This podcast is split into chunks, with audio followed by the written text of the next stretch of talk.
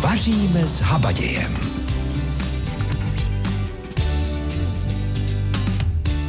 Krásné sobotní dopoledne vám opět po týdnu od mikrofonu přeje Zdena Kabourková a i dnes tu na vás čekám, abychom si společně připravili oběd. No a myslím, že i dnes jsme vybrali dobře. Podávat budeme mleté maso s rýží a rajčaty. Já myslím, že mi dáte za pravdu, když řeknu, že mleté maso je doslova a do písmene univerzální surovina a hodí se pro přípravu mnoha druhů pokrmů. Možná i proto, že práce s ním je snadná a uvařit dobré jídlo zvládnou i úplní začátečníci, což vy samozřejmě nejste. Tak ať je vám s námi i dnes hezky. Mleté maso se rýží a rajčaty budeme dnes podávat a já vám zopakuji suroviny, které byste měli mít po ruce. 400 gramů mletého vepřového masa potřebujete, plechovku krájených rajčat, lžíci rajčatového protlaku, hrnek rýže, dva až tři hrnky vývaru, masový nebo zeleninový, to jsme nechali na vás, jednu velkou cibuli, česnek, mrkev, lžíci sádla, mražený hrášek, pár lístků bazalky, sůl, pepř a pak ještě tvrdý sír na strouhání. To všechno potřebujete dnes. To jsou suroviny, které byste měli mít po ruce. A co vám ještě nabídneme? Zahřejeme se dobrou polévkou, dáme si kyselo a ochutnáme i oukrop. Poradíme, jak správně dělat biftečky z mletého masa, upečeme žebírka s pálivou krustičkou a na závěr si ke kávě upečeme makové medové řezy. Líbí se vám nabídka? Já doufám, že ano a že zůstanete s námi. Recept pro dnešní den. Mleté maso se rýží a rajčaty, to je tedy recept pro dnešní den a já vám poprvé řeknu, jak na to mrkev a cibuli nakrájíme na kostičky, česnek na plátky. Na sádle orestujeme cibuli pěkně do zlatova a přidáme ten česnek. Po krátkém opečení vmícháme mrkev a po chvíli maso. Restujeme a mícháme, až se to maso hezky rozdrolí. Do opečeného masa vmícháme protlak, zarestujeme a vlijeme rajčata. Přivedeme k varu, osolíme a vsypeme propláchnutou rýži. Musíte ji dobře propláchnout. Zalijeme hrnkem vývaru a přikryté vaříme do změknutí rýže. Musíme samozřejmě občas promíchat a můžete i dolévat vývar podle potřeby. Před koncem vaření vmícháme natrhanou bazalku a hrášek. Dochutíme pepřem, solí, případně čili, podle chutí, jak to máte rádi. No a na talíři ještě posypeme strouhaným sírem. Dnes je sobota 4. ledna a když se podívám z okna, tak vám řeknu, že jsem ráda, že jsem momentálně v kuchyni a hlavně v teple. No a aby toho tepla nebylo málo, tak se ještě zahřejeme a to dobrou horkou polévkou. Jsou lidé, kterým polévka připadá zbytečná, ale jsou i tací, kteří si bez ní pořádný oběd nedokážou vůbec představit.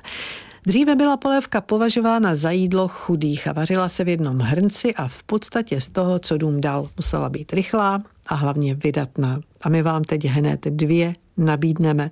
Uvaří nám je šéf kuchař Arnošt Stránský a ochutnávat bude za nás Jana Kudivejsová. A cože to bude? Vybrali jsme pravé krkonožské kyselo a oukrop.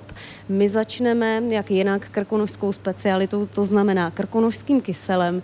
Jak ho připravujete vy tady a co podle vás k tomu budeme potřebovat? Tak na krkonožské kyselo potřebujeme houby, nejlépe nějaké hříbky, nějaké hřibovité houby, trošku sušený hub, pak chlebový kvásek, kmín, sůl, pepř, brambory. Nejdříve si uvaříme ve vodě brambory, pak si zvlášť restujeme čerstvé houby, uvaříme si zvlášť sušené houby, dáme si do hrnce kvásek, ten provaříme s kmínem, pak si připravíme smažená vajíčka na cibulce a pak to všechno dáme do toho provařeného kvásku, ještě to celý provaříme a dochutíme solí a pepřem. Tak to zní poměrně jednoduše, myslím, že všichni zvládneme. A teď pojďme na ten oukrop, pojďme si ho připravit společně, ať víme, jak na to. Vlastně základem eh, pravého okropu je vývar. Dřív se používal víceméně kmínový vývar, dneska už eh, používáme kmínový vývar s hovězím nebo se zeleninovým vývarem, který máme zrovna po ruce. Tím zesílíme chuť toho okropu. Budeme potřebovat, eh, tady máme brambory, na nakrájené na kostičky, nakrájenou cibulku na kostičky, rozpuštěné sádlo a kmínců pepř. Jedná se vlastně o česnečku, o starý způsob česnečky, která se připravovala v Krkonoších. Takže suroviny už tady máme připravené, tak teď jak to všechno dát dohromady, aby z toho vznikl ten pravý krkonošský oukrop? Tak osmažíme si cibulku na sádle, pak eh, do toho přidáme kmín a brambory a zalejeme to s vývarem a necháme vařit brambory do měka. To je vlastně vše. A nakonec při podávání nastrouháme do talíře čerstvý česnek nebo ho utřeme ze solí a navrch podáváme chlebové krutony pečené na másle. A vím, že někde se do česnečky dává třeba na dno nastrouhaný sír, nebo dokonce se tam rozpouští syrové vajíčko. To ne všichni máme rádi. Tohle to nepatří do té pravé krkonožské česnečky? Je to taky krajová specialita, nebo v každém koutě Krkonoš to taky dělají trošku jinak. Už jsem taky viděl okrop s vejcem, ale my jsme se rozhodli, že ho budeme dělat čistý, bez vejce a sír tam rozhodně nepatří. Vy jako kuchař, co říkáte na to, že polívka je grunt, polívka je základ?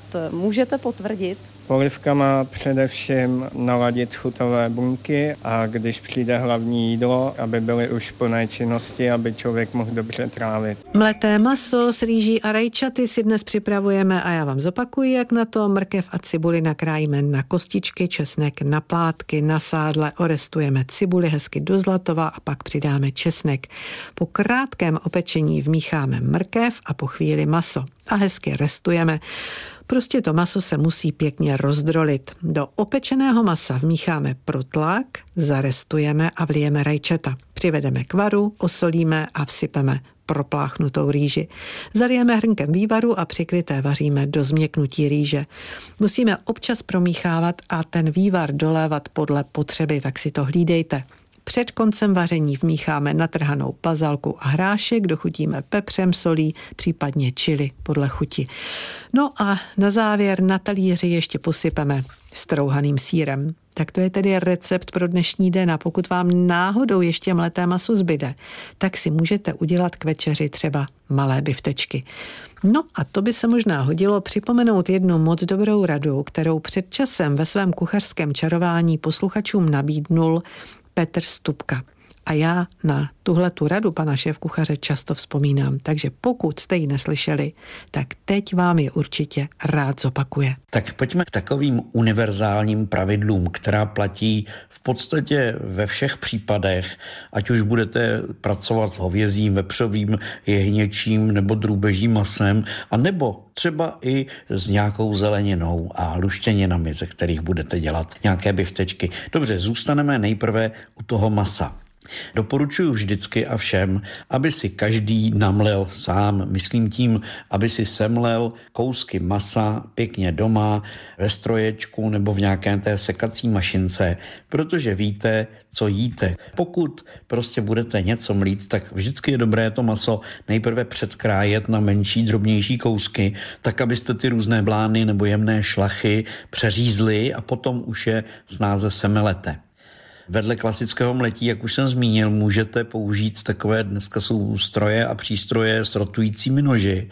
Tam ta nasekaná fáž z toho masa je taková jemnější, něco jako je skútru, takže lépe váže, ale i když to bude semleté maso na běžném nějakém mlínku, také určitě to bude dobře držet pohromadě. Pokud to maso namelete a nasekáte, tak eh, já velice rád potom eh, dám všechno koření, všechno ochucení a zároveň nějakou tekutinu. To je opravdu velice důležité pravidlo, protože když byste nepřidali do toho semletého či sekaného masa tekutinu, smetanu, mléko, vodu, případně i pivo, tak to eh, maso po upečení, po té tepelné úpravě pustí poměrně dost šťávy a zároveň bude suché, takové tuhé do pusy. A to není ono. A právě ta tekutina, to znamená, jak už jsem zmínil, může to být mléko, nejběžněji je to voda, ale třeba když budu dělat nějaké eh, biftečky z vepřového masa na grill, tak použiju třeba černé pivo. Na půl kila masa dávám tak 150 ml tekutiny. To znamená, že je to deci a půl, nebo můžou to být až téměř dvě deci. A potom vlastně je tam teda sůl, ochucení, tahle ta tekutina a pak to důkladně je třeba propracovat, promíchat. Dokonce jsem viděl teď nedávno jeden recept, kde ta paní, která popisuje takovou domácí sekanou, že si dějí podle řeznického receptu, tak říká, ano, když se tam přidá ta tekutina, tak je třeba vzít si normální šlehač, ruční šlehač a těmi metličkami to maso důkladně vyšlehat. Ano, to opravdu je důležité, aby ta tekutina se s tím masem parádně spojila. Většinou takováhle nasekaná směs, která už je třeba osolená, okořeněná, drží bez problémů pohromadě a není třeba do ní dávat žádné vajíčka, mouku, strouhanku, namočené rohlíky a tak podobně, jak je v různých receptech. Záleží samozřejmě na vás, ale já většinou, když budu připravovat takhle čisté mleté maso, tak ho jenom doplním tou tekutinou, kořením a solí a tím to hasne úplně jednoduše. Ale mám svůj oblíbený fígl, který nemohu zapomenout a ten se nazývá bramborový škrob. Může to být i škrob kukuřičný nebo jiný, ale ten bramborový je nejdostupnější a dávám ho vrchovatou lžíci zase na půl kila masa. A dávám ho proto, protože ten škrob při té tepelné úpravě se rozpouští o chvilku dřív, než se propeče to maso a vytvoří vlastně takovou neprostupnou vrstvičku a díky tomu potom třeba v tom burgeru, karbanátku nebo biftečku ze sekaného či mletého masa, díky tomu se v něm udrží šťáva. Ten škrob je opravdu můj oblíbený a výborný fígl. A škrob mi pomáhá také Přitom, když budu připravovat i třeba směs eh, z nějaké luštěniny, řekněme rozsekané cizrny, budu chtět udělat nějaké falafelové kuličky nebo něco podobného, tak tam také, když přidáte trošku škrobu, případně to vajíčko, tak tam dojde k tomu, že to potom lépe a pěkně drží pohromadě. Dnes budeme podávat mleté maso s rýží a rajčaty a pokud nás posloucháte od začátku, tak víte, že už jsme se i pořádně zahřáli. Měli jsme na výběr, někdo si dal okrop, někdo kyselo. A teď vám slibuji, že to bude pořádně pálit. Cože nám dnes nabídne Petr Kolařík? Pečený žebírka s pálivou krustičkou. Připravujete si vy tady marinádu svoji nebo používáte kupovanou? My osobně marinádu skoro nepoužíváme, protože naše žebra, který vlastně používáme vyloženě z páry psy, vlastně střed těch žeber. Člověk je zvyklý na takový ty bůčkový dlouhý žebra, ale my máme vyloženě ten střed žeber, jenom takový to nejlepší masíčko mezi těma kostičkama. Dobře, takže to znamená, že tam bude na tom poměrně i dost masa. Na těchto žebrech je vyloženě hodně masa, málo kostí. Ještě když je půjdeme koupit, tak si máme říct speciálně, že chceme tedy část pokud možno, že chceme jenom střední část žeber, pokud to bude řezník ochotný udělat. Budeme počítat s tím, že ochotný bude. Co s tím uděláme? Tady ten střed těch žeber si dáme vařit do silného nálevu, který obsahuje opravdu hodně česneku, soli, pepře, papriky a nějakého pálivého koření. Znamená, že to krásně natáhne to maso, všechnu tuhle tu vůni. Ty žebra vaříme přibližně tak hodinu, hodinu a půl, aby se nám úplně nerozpadly, aby byly takový napůl, napůl hotový. Takže když se začne voda vařit, tak slomíte a jenom táhnete? Ano, může to být takhle, ale tím se samozřejmě prodlouží doba, ale normálně na těch 100 stupňů, ať se nám to krásně vaří. Tady bych doporučil možná i ten papiňák. A bylo by to lepší, bylo by to rychlejší a pod tím tlakem by se nám tam možná ještě... ještě něco navíc. To tak. Eh, když tedy budeme mít ta žebra, my vlastně musíme dost hlídat, jak jste řekl, to bylo důležité, aby se nezačalo to maso oddělávat, to asi by potom byl, byl docela malér, to už bychom nemohli upravit tak, jak je upravujete vy. Takže co s nimi dál, když je to tedy udělané? Krásně si vytáhneme, necháme si je vychladnout, nebo můžeme už přímo, takhle jak jsou teplý, dát nějaký plech, a záleží potom už, jak to člověk má rád. U nás v restauraci to dáváme s pálivou krustičkou. Žebírka, které jsou opravdu v silným nálevu uvařený, tak tyhle potíráme v naší barbecue omáčku, kterou si připravujeme u nás v restauraci. Ta je ovšem hodně náročná, takže doporučuji si koupit normálně barbecue omáčku, aspoň jako náhražku, kde potom ještě do toho opravdu dáte trošku protlaku a trošku čili. Touhletou hmotou ty žebra potřete a dáte zapést na nějakých 180 stupňů 10 minut. Dáváte na plech, takhle na sucho? Takhle na sucho, žádný potěr není potřeba. co si k tomu dáme, co nám k tomu doporučíte?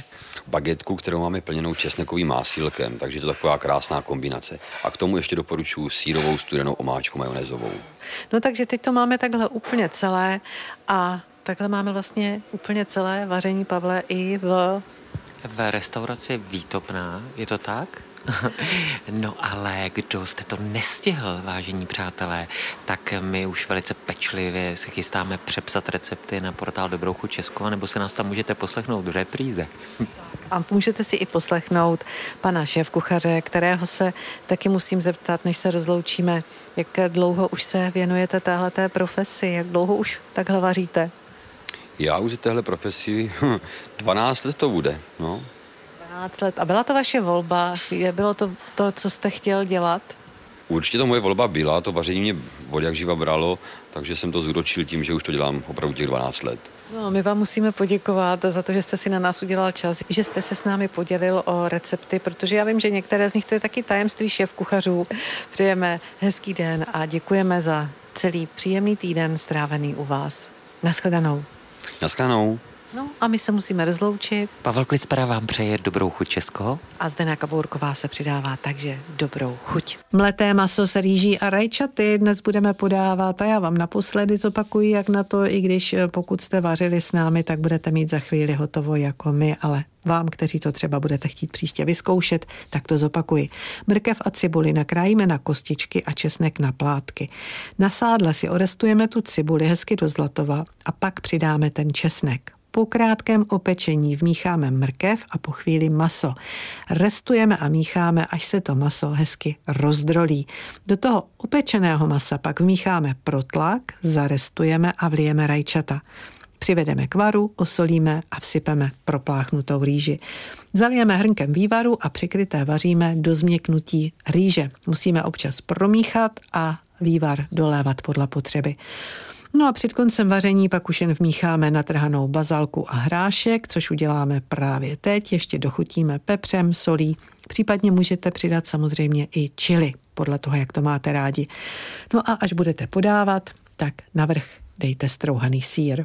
Pomalu se blíží 12. hodina a to znamená, že budeme za chvíli podávat oběd, budeme psát suroviny na příští týden, ale neměli bychom na závěr si dát ještě něco na zub, co říkáte? Pěkně si tu sobotu osladit. Osladí nám je Jaroslav Hoření a etnografka Vladimíra Jakouběhová, která opět pátrala v kuchyňských knihách našich babiček a prababiček a zaměřila se na med. Až do 19. století naše hospodyně prakticky nepoužívali cukr, protože cukr se musel kupovat, musel se kupovat na trhu v homolích, takže pro ně ta dostupnost medu vždycky byla příznivější. Med se používal nejenom k oslazení nápojů, ale používal se také do těsta, do jídel, sladilo se s ním maso, pečivo zadělávané medem lépe třeba drželo, tvár bylo dlouho vláčné, takže tyhle ty výhody si zase dnes hospodyně začínají uvědomovat a místo cukru třeba někdy ten med také používají. Myslím si, že dnes se jenom proměnila ta cenová situace, že zatímco cukr je eh, věcí běžnou a levnou, tak